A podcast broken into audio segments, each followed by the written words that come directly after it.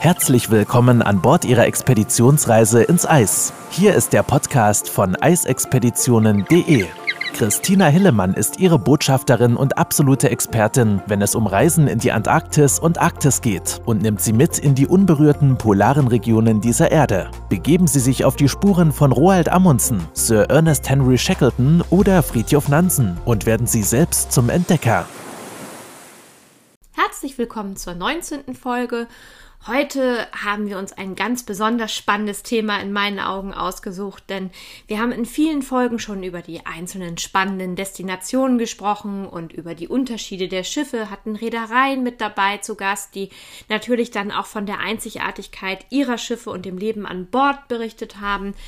Worüber wir noch nie gesprochen haben, ist allerdings, wenn wir unterwegs sind und dann auch auf den Anlandungen und ja, wir dann Tierbesichtigung haben oder wunderschöne Landschaften sehen und die auch fotografieren wollen, wie hält man die eigentlich am besten auf dem Foto fest? Wie fotografiert man am besten? Und da gibt es so viel spannende Tipps und Tricks, ähm, dass wir froh sind tatsächlich, dass wir heute einen äh, befreundeten und sehr prämierten Fotografen, den Markus von Houten, dabei haben zu Gast, der uns heute einfach mal ein paar Tipps und Tricks vermitteln kann. Hallo Marco, schön, dass du heute bei uns bist und ähm, wir dich ein bisschen löchern dürfen. Hallo Christina, herzlichen Dank für deine Einladung.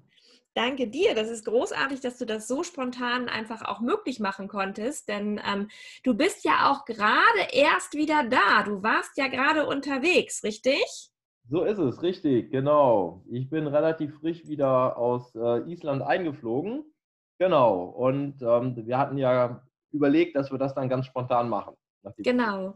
Was, was hast du denn auf Island gemacht? Also vielleicht erstmal ganz kurz zu deiner Person. Ich glaube, das ist das Wichtigste, denn ähm, es ist für mich ja wirklich ein Riesenglück, dass du dich auch bereitstellst ähm, mit, mit deinem Know-how und Background. Ähm, magst du vielleicht da erstmal einmal anfangen, bevor wir vielleicht dann direkt zu Island und deinem Hauptthema ja, gehen? Sehr gerne. Ja, also mein Name hast du gesagt, Markus van Houten. Das schreibt man in, in drei Worten, also ein Van und ein Houten, Houten mit AU. Mhm. Ähm, ja, ich bin äh, Landschaftsfotograf, habe mich über verschiedene Stationen eigentlich äh, immer mehr der Landschaftsfotografie angenähert. Ich habe mal angefangen ganz früh in der Sportfotografie, habe da Agenturarbeit betrieben, bin dann über verschiedene äh, ebenfalls Naturbilder, mehr aber dann Tiere, insbesondere Greifvögel hatten es mir damals angetan. Kann ich verstehen. bin ich dann ich glaube, es war so 2013 oder 2014 so in die, in die Ecke Landschaftsfotografie gekommen. Mhm. in 2015 hatte ich mir dann erstmalig äh, einen, einen Traum äh, ver, äh, erlaubt oder verwirklicht, auch ähm, nach Island zu fliegen im Winter.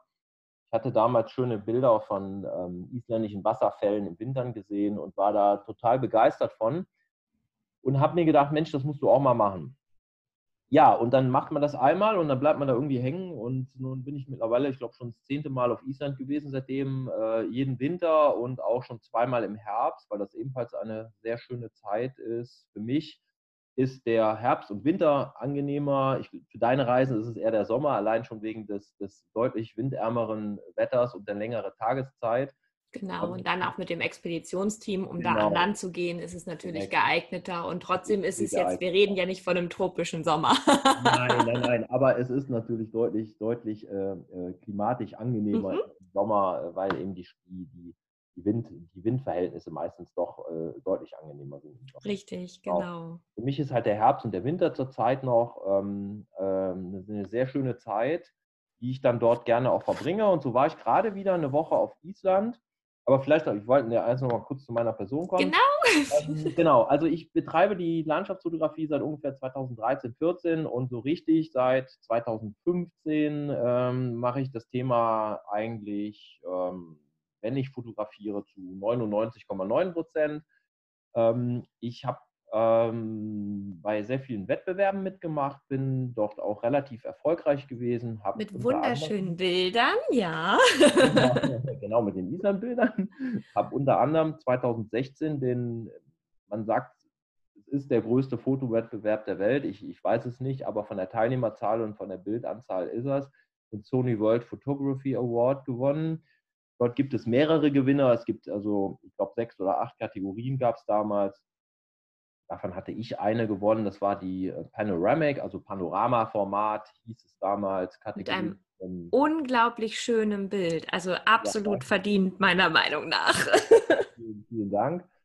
Und dem im Anschluss folgten dann auch noch, auch noch weitere äh, Gewinne in eigentlich fast allen großen Naturfotowettbewerben.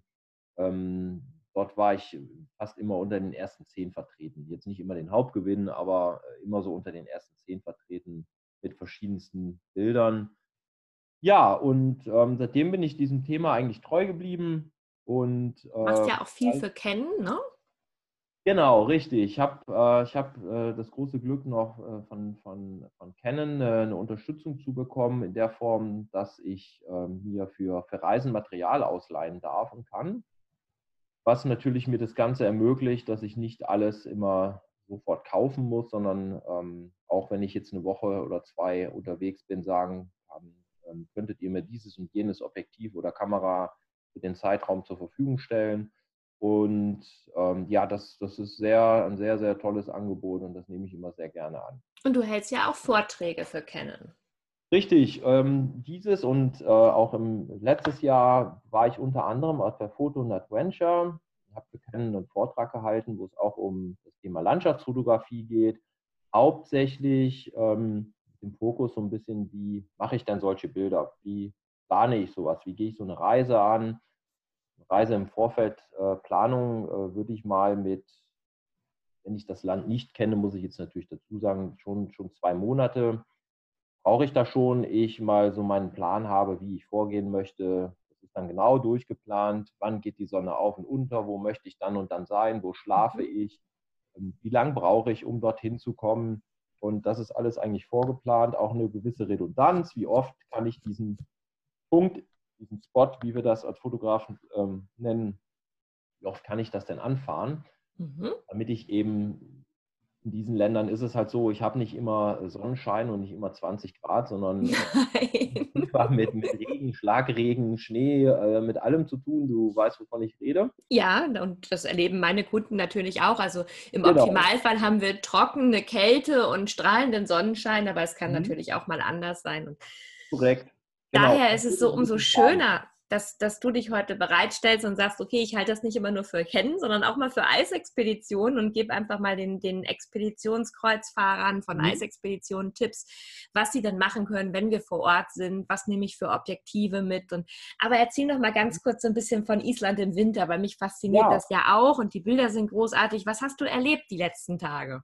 Also dieses Jahr war es wirklich, ähm, ich will mal fast sagen, eine Abenteuer Abenteuerreise. ähm, also das war wirklich, wir merken es in, in Deutschland ja zeitweise auch, die, die, die Sturmsaison ist teilweise im Winter doch, doch sehr ausgeprägt und gerade auf Island ist sie in diesem Jahr sehr, sehr ausgeprägt. Mhm. Wir hatten, ähm, oder nicht wir, sondern das Land, die Insel hat dieses Jahr, äh, diesen Winter relativ viele Stürme hinter sich. Mhm. Es gab im Dezember einen ganz, ganz massiven, schlimmen Sturm, ähm, wo es sogar zu großen Stromausfällen im Land geführt hat, also dass wirklich die Strommassen umgeknickt sind. Mhm. Einher ging das mit einem, mit, einem, mit einem sogenannten Blizzard, wie sie es nennen, also mit einem starken Schneesturm. Im Norden und im Westen gab es sehr, sehr hohe Schneemengen mit starken Schneeverwehungen sodass das Land wirklich teilweise mehrere Tage von der Außenwelt auch abgeschnitten war. So schlimm war es jetzt nicht, als ich da war, aber ich hatte in der Tat zweieinhalb Tage, nicht aneinander, aber in, in der einen Woche, wo ich da war, zwei komplette Tage und einmal einen halben Tag, wo verschiedenste Straßenabschnitten Straßenabschnitte gesperrt waren und entsprechend auch ähm, ich also nicht reisen konnte. Mhm. Und dieses dieses Problem führte dann letzten Endes dazu, dass ich meine, meine Pläne immer, immer anpassen musste und ähm, etwas dynamischer sein musste. Aber ich sagte schon, ich mache eine sehr gute Vorbereitung. Das war dann für mich trotz allem möglich. Einzige war, ich hatte halt ähm, in der Mitte der, der, der Reise einen Tag, wo ich wirklich keine äh, ja gar keine Fotos machen konnte, weil ich eben im Hotel gefangen war. Also wir hatten Windstärken, äh, Windstärke 12, Geschwindigkeiten um 110 bis 140 km/h. Ich habe es gesehen, ja. du hast mir ja zwischendurch Videos geschickt. Das war ja, ja. Wow, es war schon, ja, wir kennen das ja hier in Hamburg, aber so extrem, hui. ja, genau, ich wollte gerade sagen, äh, ihr kennt das natürlich auch. Und leider muss ich deswegen auch, in, auch äh, meine Rückreise verschieben, weil am letzten Tag, wo ich nach Hause fliegen sollte, wurde mir der, ähm, der, Flughafen gesperrt, nicht mir, also wurde der Flughafen gesperrt aus Sicherheitsgründen, was auch mhm. sicherlich total richtig war. Mhm. Dort hatten wir Windgeschwindigkeiten in Flughafennähe um 150 km/h. Da reden wir natürlich von Böen, nicht durchgehend, aber da ist es sicherlich ratsam, dass man den, den Luftverkehr lahmlegt und äh, so musste ich eine Nacht länger bleiben. Ähm, auch der Tag wo, konnte ich natürlich nicht so nutzen, wie ich wollte. Ich war dann ein bisschen in Reykjavik gefangen, aber ich habe mir dann Reykjavik einfach mal angeschaut. Das ist eine sehr schöne Stadt. Das ist sie definitiv. Genau, und das, das, ich denke, ihr fahrt Reykjavik wahrscheinlich auch, wenn ihr vor Ort mit dem Schiff seid, mal an. Das die meisten so starten direkt dort, genau, klassisch, ja, und dann geht es in die Natur. Perfekt, genau. Das ist schon wirklich schön, eine ganz tolle Stadt, kleine Häuschen vielfach, in der Innenstadt zumindest und so ähm, kleine Geschäfte, nette Cafés und mhm. sehr, sehr schön dort. Ja, also das ist immer witzig, weil ich meine, du erzählst natürlich jetzt ein bisschen von, von deinen Wintererlebnissen. Im Sommer mhm. hast du natürlich auf Island dann schon beständigeres Wetter, hast du vorhin ja selber auch schon mhm. angesprochen. Mhm. Und ähm, trotzdem ist natürlich eine Expeditionsreise auch immer ein bisschen Abenteuer, ähm, gerade wenn man jetzt vielleicht auch Richtung Antarktis geht oder ähm, ja, dass man einfach auch damit rechnen muss, dass zum Beispiel vielleicht das Schiff auch nicht immer den geplanten Anlandungspunkt so anlaufen kann, weil das Wind, äh, Wind und Wetter vielleicht ein bisschen oder auch mal das Eis dementsprechend einen Strich durch die Rechnung macht. Und von daher ist es natürlich super, wenn man von dir jetzt so ein bisschen auch die Tipps kriegen kann. Denn was würdest du denn jedem Anfänger, klar, deine Fotoausrüstung ist natürlich deutlich hochwertiger, aber der klassische Gast bei mir wird natürlich jetzt nicht die Profi-Fotoausrüstung mit dazu nehmen. Was würdest du denn meinen Kunden empfehlen, was sie so eigentlich mitnehmen sollten? Gerade da gibt es ja auch Unterschiede. Fangen wir mal mit der Landschaftsfotografie an, ähm, wenn wir das Eis fotografieren wollen. Wie mache ich das mhm. am besten? Mhm. Ja, also das, das Eis ist für mich äh, einer der schwierigsten Dinge, die man fotografieren kann. Das hört sich Richtig. Jetzt, äh, das hört sich jetzt etwas merkwürdig an. Ähm, natürlich muss man nur auf den Auslöser drücken und, und ich habe es irgendwo im, im, Kasten. Aber es ist halt so, gerade wenn es, ähm, wenn man helle Lichtverhältnisse hat, also wenn die Sonne scheint, hat man, mhm. kann man sich das so ähnlich vorstellen, wie wenn man vielleicht einen Spiegel fotografiert oder eine, eine reflektierende Oberfläche, eine Wasseroberfläche, die glatt ist weiß man selber, dann hat man das schon mal gesehen, dann, dann hat man Reflexionen, ähm, die Sonne spiegelt sich in der einen oder anderen Ecke wieder und deswegen finde ich, es ist ziemlich schwierig, das vernünftig, äh, anschaulich ähm, zu fotografieren. Genau, wenn man nicht weiß, wie. genau, das geht mir auf Island auch so. Ich war mehrmals in Eishöhlen, ähm, was man leider nur im Winter machen kann, muss ich jetzt dazu sagen. Das kann man mhm. in den Sommermonaten aufgrund der Schneeschmelze leider äh, auf Island zumindest in der Form nicht machen. Nee, aber, aber Gletscher haben wir tatsächlich ja auch in den Sommermonaten, die wir besichtigen können. Sehr gut, wunderbar. Das ist schön. Das ist nämlich echt toll. Und ähm, ja, was kann man machen? Also ich muss, ich muss schauen, was, was ich für eine, für eine Möglichkeit habe. Wenn ich zum Beispiel mit dem Handy fotografiere, Handys heute haben eine sehr, sehr, sehr hohe äh, Intelligenz, äh, mhm. was, was sich im Foto widerspiegelt. Das heißt, die erkennen oft schon die haben eine Motiverkennung oder eine inhaltsbasierte Erkennung, was ich fotografiere, passen auch an, an die Helligkeit, ähm, die Belichtung an und, und mhm. auch Farbintensität und Farbkontraste. Wenn ja. mir das reicht, kann ich damit, finde ich, durchaus gute Bilder machen. Ich mache das auch, gerade für dokumentarische Zwecke. Wenn ich zum Beispiel einen Vortrag vorbereite, habe ich auch oft Handybilder oder Handyvideos, die ich zeige, einfach mal die Szene dokumentieren. Ne? Mhm. Ja?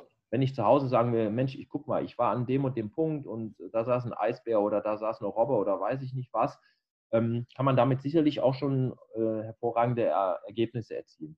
Was ich insbesondere beim, beim Eis und bei starken Kontrast-Lichtverhältnissen mache, ist ähm, eine sogenannte Mehrfachbelichtung. Man kann das in den Kameras heute oft mit dem sogenannten HDR-Modus vergleichen. Mhm wo einfach die Kamera mehrere Belichtungen in der Kamera übereinander legt und zusammenrechnet zu einem mhm. Bild. Das ist eigentlich alles. Mhm. Und ich mache es manuell, ich mache mehrere Belichtungen, rechne es nachher am Rechner zusammen. Und damit habe ich ein, ein Bild mit einem höheren Kontrastumfang oder Dynamik. Dynamikumfang ist das richtige Wort. Dynamikumfang. Mhm. Und damit kann ich eigentlich schon ganz viel von diesen dunkel-hell-Bereichen ausgleichen und fast so wiedergeben, eigentlich, wie es das Auge sieht. Mhm. Würdest du auch mit einem Filter arbeiten? Bitte nochmal? Würdest du auch mit einem Filter vielleicht arbeiten? Also das hört man ja, ja. auch immer wieder, ne? Und, ja, genau. Ähm, also die Filter äh, kommen in der Regel bei mir zum Einsatz, wenn es um ähm, einen, ich sage jetzt mal, einen dunklen Vordergrund, einen dunkler Strand, schwarzer Strand, gibt es zum Beispiel auf Island, wahrscheinlich auch mhm. in anderen Regionen. In mhm. Norwegen weiß ich auch, dass es es gibt.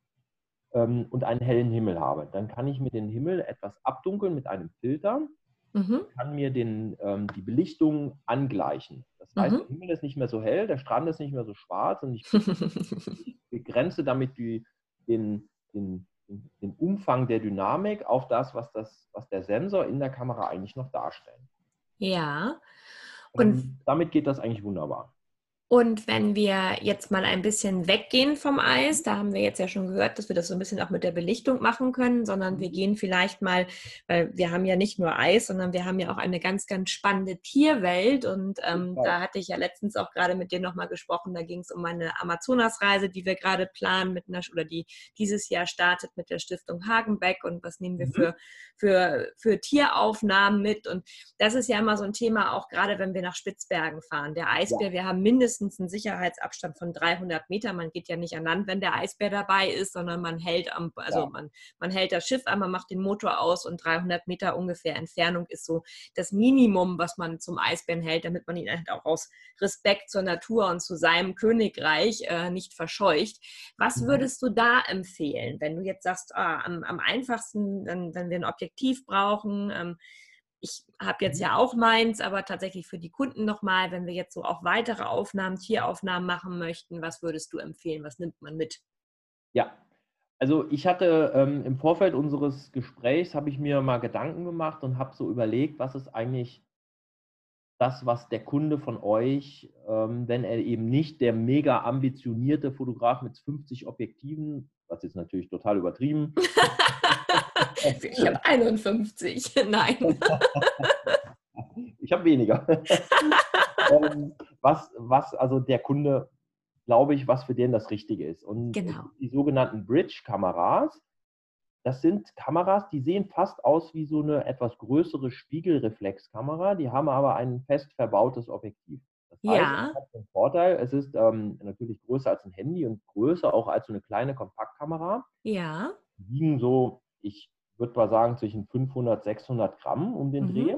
Ist jetzt noch nicht so dramatisch. aber den riesen Vorteil, dass sie einen sehr großen Brennweitenbereich abdecken. Das weiß ich nicht, ob jetzt jedem was sagt. Man gibt die, mhm.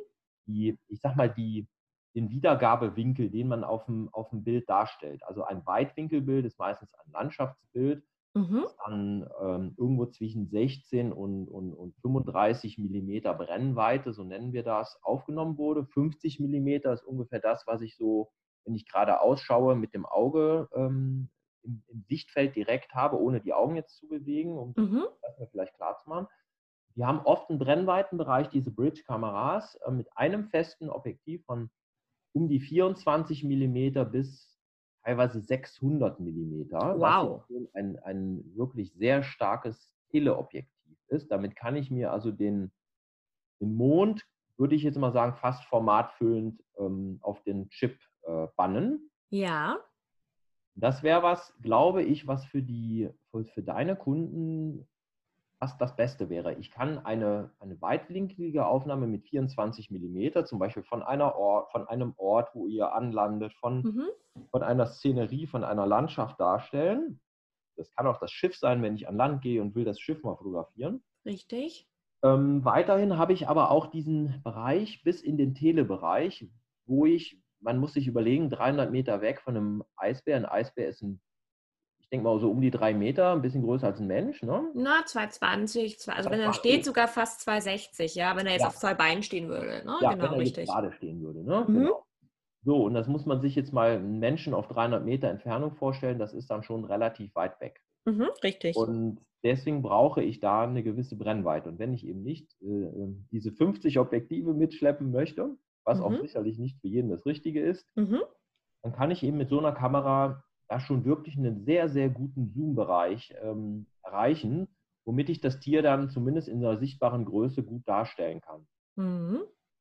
Ähm, diese Kameras haben auch Programme, sagte ich eben schon mal, zum Beispiel dieses HDR-Programm werden die meisten wahrscheinlich haben, mhm. werden auch Motiverkennungsprogramme für, für Tiere, für Pflanzen und ich weiß nicht was haben und auch Stabilisatoren, dass man also, wenn man in diesen brennbreiten Bereichen arbeitet, das ist relativ schwierig dann die Kamera, das muss man vielleicht auch mal geübt haben, weil man eben nur noch einen sehr, sehr kleinen Ausschnitt praktisch von der Gesamtszenerie herauszoomt. Richtig. Ja?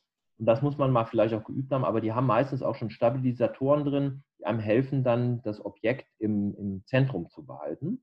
Ja. Und ich glaube, so eine Kamera wäre für so eine Expedition eigentlich prädestiniert. Ja, ich bin gerade auch ganz begeistert, denn ähm, die kenne ich tatsächlich auch noch nicht und ich mhm. wechsle mhm. immer noch mit Objektiven. Nun planen ja. wir ja gerade auch unsere nächste Reise wieder für diesen Sommer noch und ähm, mhm. Ähm, ja, natürlich, also Plan ist natürlich schon fest, aber ähm, ja, man, man, überlegt immer noch und äh, mhm. vielleicht ist das tatsächlich nochmal eine Alternative, dass man halt dann auch nicht immer wechseln muss. Ne? Das ist, mhm. ist, ein großartiger Tipp. Klar, ich habe meine Objektive, aber vielleicht, ähm, ja, ist das tatsächlich nochmal etwas, worüber man nachdenken kann. Ähm, genau, wenn jetzt aber jemand schon sagt, ich habe jetzt halt klassisch mein, meine, meine Spiegelreflexkamera oder, oder, oder, ja. ähm, was würdest du dann für ein Objektiv bei der Entfernung, was für eine Brennweite sollte man darauf achten, was muss sie haben? Ja, das äh, müsste man jetzt mal ausprobieren. Ich denke mal, dass man da wahrscheinlich schon mindestens, mindestens 300 Millimeter haben muss. Mhm, genau. Das ist das, was ich auch habe, aber ja. schön, wenn du es nochmal so bestätigst. Das ist natürlich ja. großartig, weil wir haben halt einfach dann die Möglichkeit, mhm. den auch weiter ranzuholen, denke ja, ich auch. Genau. genau. Da halt auch etwas kompaktere äh, Teleobjektive, wie wir das nennen. Richtig. Ähm, 100 bis 400 Millimeter gibt es von Canon, gibt es natürlich auch von anderen. Ähm, die kosten natürlich entsprechend etwas mehr, aber damit kann man auch, das ist ein, ein relativ leichtes äh, Reisezoom aber es ist dann schon schwerer als zum Beispiel eine ganze Bridge-Kamera. Das muss man jetzt natürlich immer. Gut, nun ist halt die Überlegung, wenn man schon eine Kamera hat, eine gute, dann, dann ist man, wenn man leidenschaftlich fotografiert, da habe ich auch viele Kunden, die gerne mal bereit sind, sich ein neues Objektiv zu kaufen. Und, dann sofort. Genau, also richtig. Qualität noch etwas besser ist. Die Bridge-Kameras sind schon gut geworden, aber mhm. eine Spiegelreflex und eine Spiegellose ist dann natürlich nochmal mit einer hochwertigen Optik nochmal etwas besser. Mhm, perfekt. Und gibt es für dich noch einen Unterschied? Nun haben wir ja vorhin gesagt, du bist selber früher auch angefangen oder warst immer ganz begeistert mhm. von Greifvögeln, die wir natürlich ja. bei uns in der Region, in der Arktis zum Beispiel auch erleben dürfen. Also dann denken wir an Alaska mit den Weißkopfseeadlern. Wir haben aber natürlich auch die, die ich persönlich hier liebe und die wirst du von Island ja auch kennen. Das ist der Papageientaucher, den man immer mal wieder antrifft, ob es dann irgendwo Ecke Neufundland ist oder Island und manchmal auch auf Spitzbergen. Die sind dann ja schon wieder ein bisschen schneller unterwegs. Gibt Gibt es da eine Möglichkeit, hast du einen Tipp, wie man das am besten dann auch festhält? Also wenn die Tiere halt nicht langsam irgendwo liegen, vielleicht wie das Walross, ähm, das ist natürlich ein dankbares Fotoobjektiv, aber mhm. der, der Puffin bzw. Papageientaucher ist ja in der Regel ein bisschen schneller unterwegs. So ist es. Das ist vollkommen richtig und du hast es richtig verglichen. Ähm, man kann sagen, Greifvogel oder Papageitaucher, der ist nur noch eine Ecke kleiner. Mhm. Als jetzt beispielsweise ein Weißkopfseeadler, der ja eher zu den größeren ähm, Greifvögeln zählt.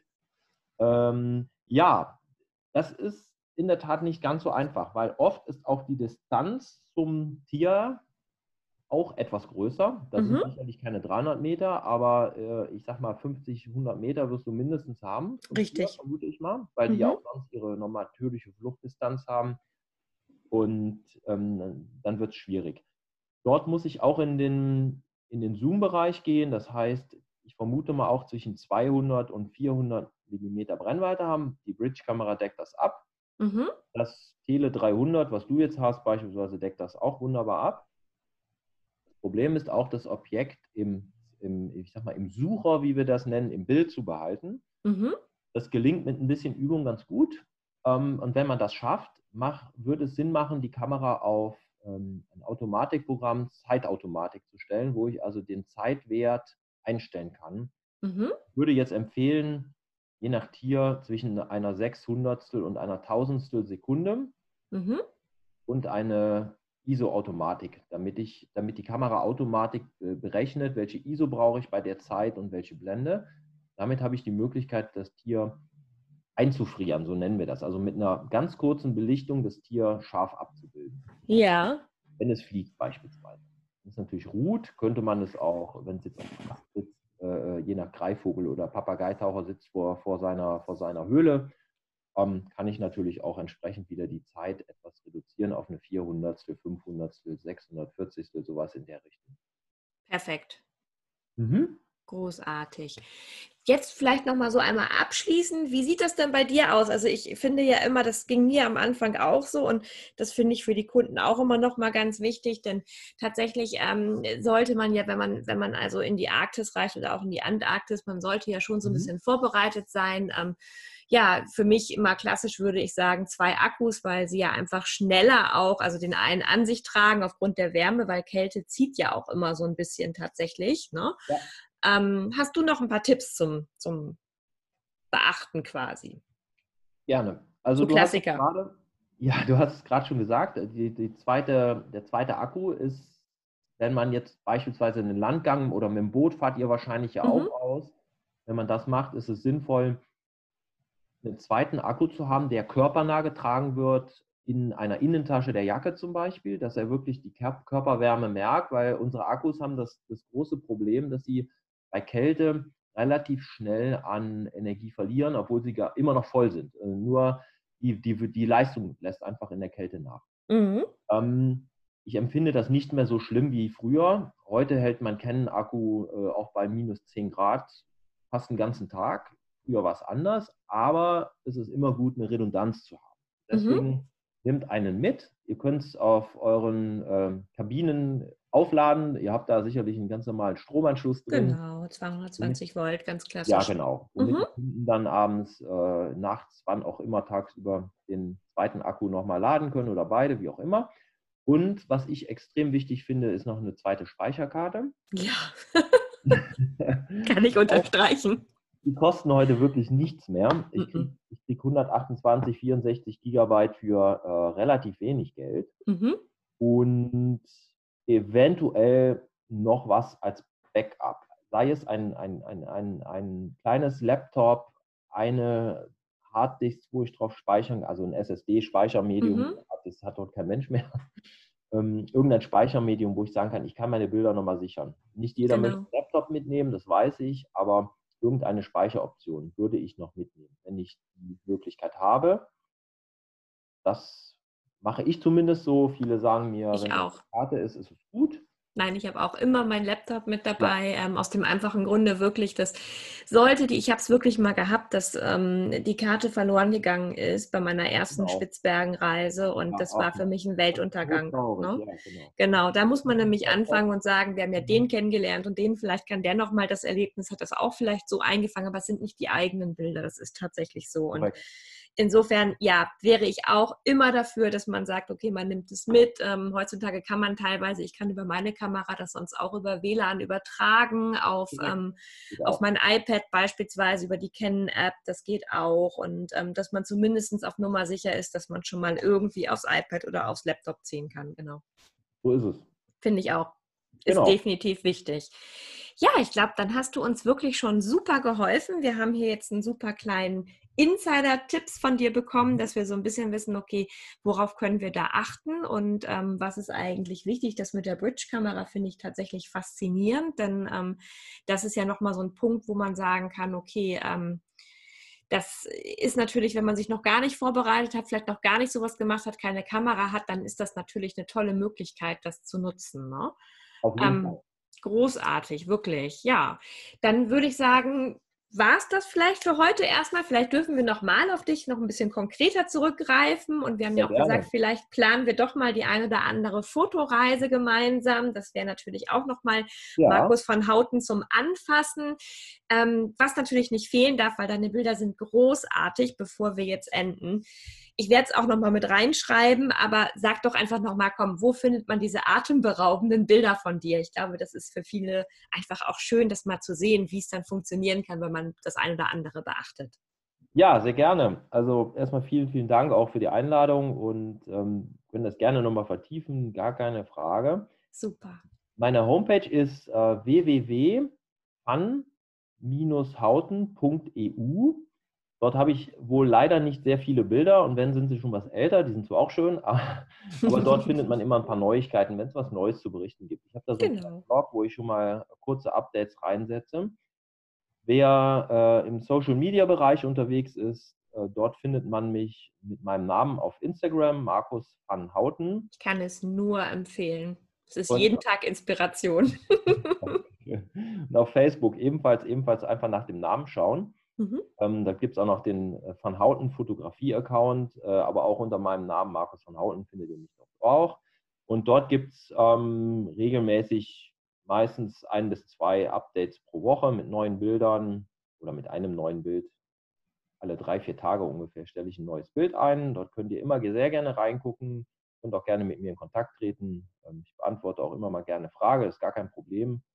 Und das ja sagst du tatsächlich nicht nur so, sondern ich habe auch schon festgestellt, egal zu wann, wenn ich, wenn ich eine Frage habe, durfte ich dich immer mal eben anschreiben oder wir haben mhm. gesprochen. Es hat wirklich großartig. Vielen, vielen Dank auch dafür im Übrigen. Ich kann es wirklich nur empfehlen, weil du bist für mich wirklich so ein, so ein Eisfotograf, gerade für Island natürlich jetzt, aber mit Leidenschaft und das merkt man auch immer. Danke sehr. Klasse. Vielen, vielen Dank, lieber Markus. Bis zum nächsten Mal. Wir hören ja sowieso zwischendurch.